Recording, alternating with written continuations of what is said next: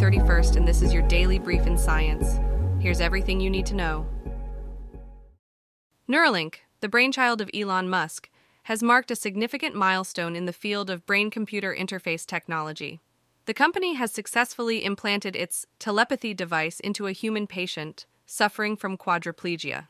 This groundbreaking achievement not only demonstrates the potential of such technology, but also establishes Neuralink as a frontrunner in the industry. Elon Musk himself confirmed the successful implantation, highlighting the company's ambition to enable humans to control computers directly with their minds. The patient, who is either battling ALS or has suffered a spinal cord injury, is reportedly on the path to recovery and showing encouraging signs of neuron spike detection. This development is a beacon of hope for many, signaling a future where limitations imposed by physical disabilities could be significantly reduced. However, it's important to temper expectations, as the journey towards widespread availability of this technology is still in its early stages. Regulatory approvals are a critical next step and could take years to secure. Despite these hurdles, Neuralink's achievement is a pivotal moment in the evolution of brain computer interfaces, promising a future where the boundaries between human cognition and technology blur. The retired Space Shuttle Endeavour is embarking on a new mission, this time on Earth, as it gets ready for public display at the Samuel Oschin Air and Space Center in Los Angeles. This marks a significant milestone in the preservation of space heritage, with the shuttle being showcased in its launch position, a sight that promises to inspire awe and curiosity. The preparation for this monumental display involves the use of a large crane, along with components sourced from NASA and Northrop Grumman, highlighting the collaborative effort to bring this vision to life. Although the opening date for the center remains undetermined, anticipation is building, with expectations set for its readiness in the next few years. This initiative underscores the enduring importance of space exploration and its ability to captivate and educate future generations. In a groundbreaking study by researchers at Imperial College London, a new light has been shed on the behavior of nocturnal insects and their interaction with artificial lighting. Contrary to long held beliefs, it turns out that moths and other flying insects are not attracted to artificial light sources. Instead, they become disoriented and trapped by the glow, a behavior that deviates significantly from their natural navigation methods. Historically, these insects have relied on moonlight for orientation, tilting their backs towards it to maintain a level flight. However, the advent of artificial lighting, such as street lamps, disrupts this natural mechanism, causing insects to fly in endless loops or even crash. The findings published in Nature Communications challenge previous theories about insect attraction to light and underscore the negative impact of artificial light on nocturnal insect species. This discovery opens the door to the development of new lighting fixtures designed to be less disruptive to insects potentially mitigating the harmful effects of light pollution on insect populations.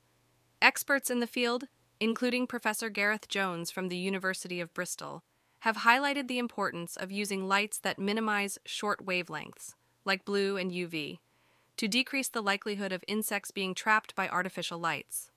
The researchers are advocating for the restriction of outdoor lighting as a measure to protect nocturnal ecosystems from the adverse effects of light pollution.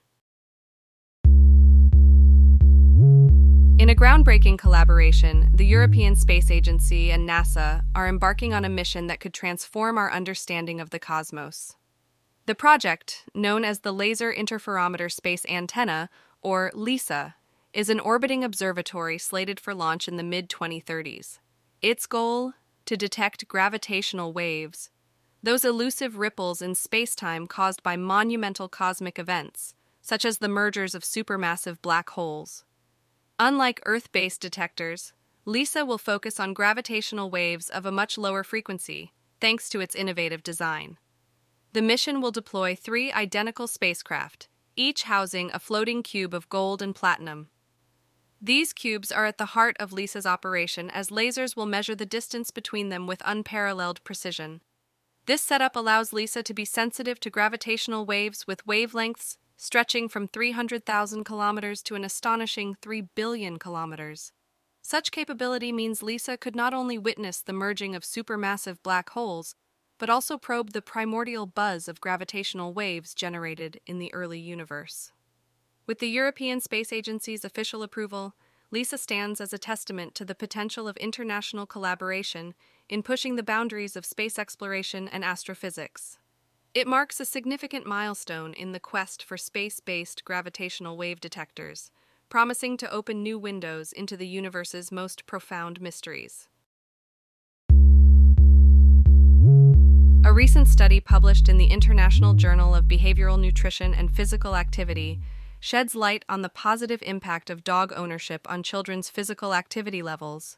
Conducted by Australian researchers, the study analyzed the activity levels of 600 children aged 2 to 7, revealing that children who have a dog are significantly more active than those without. Specifically, girls with a dog engaged in eight more physical activities per week, while boys had seven more. The research also highlights how the presence of a dog in a household correlates with increased activity levels in children. Conversely, the loss of a dog can lead to decreased activity, likely due to mourning. This study not only emphasizes the potential long term benefits of dog ownership on children's physical activity levels, but also suggests that acquiring a dog can positively influence these levels. Furthermore, the researchers advocate for considering the breed, age, and size of the dog in future studies to better understand this impact. The findings align with previous research indicating that dogs can also boost physical activity among older adults.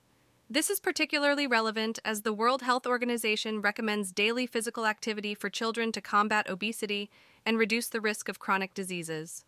With over 15% of German children and adolescents being overweight, the study suggests that dog ownership could be a step in the right direction towards meeting these guidelines and fostering a healthier lifestyle.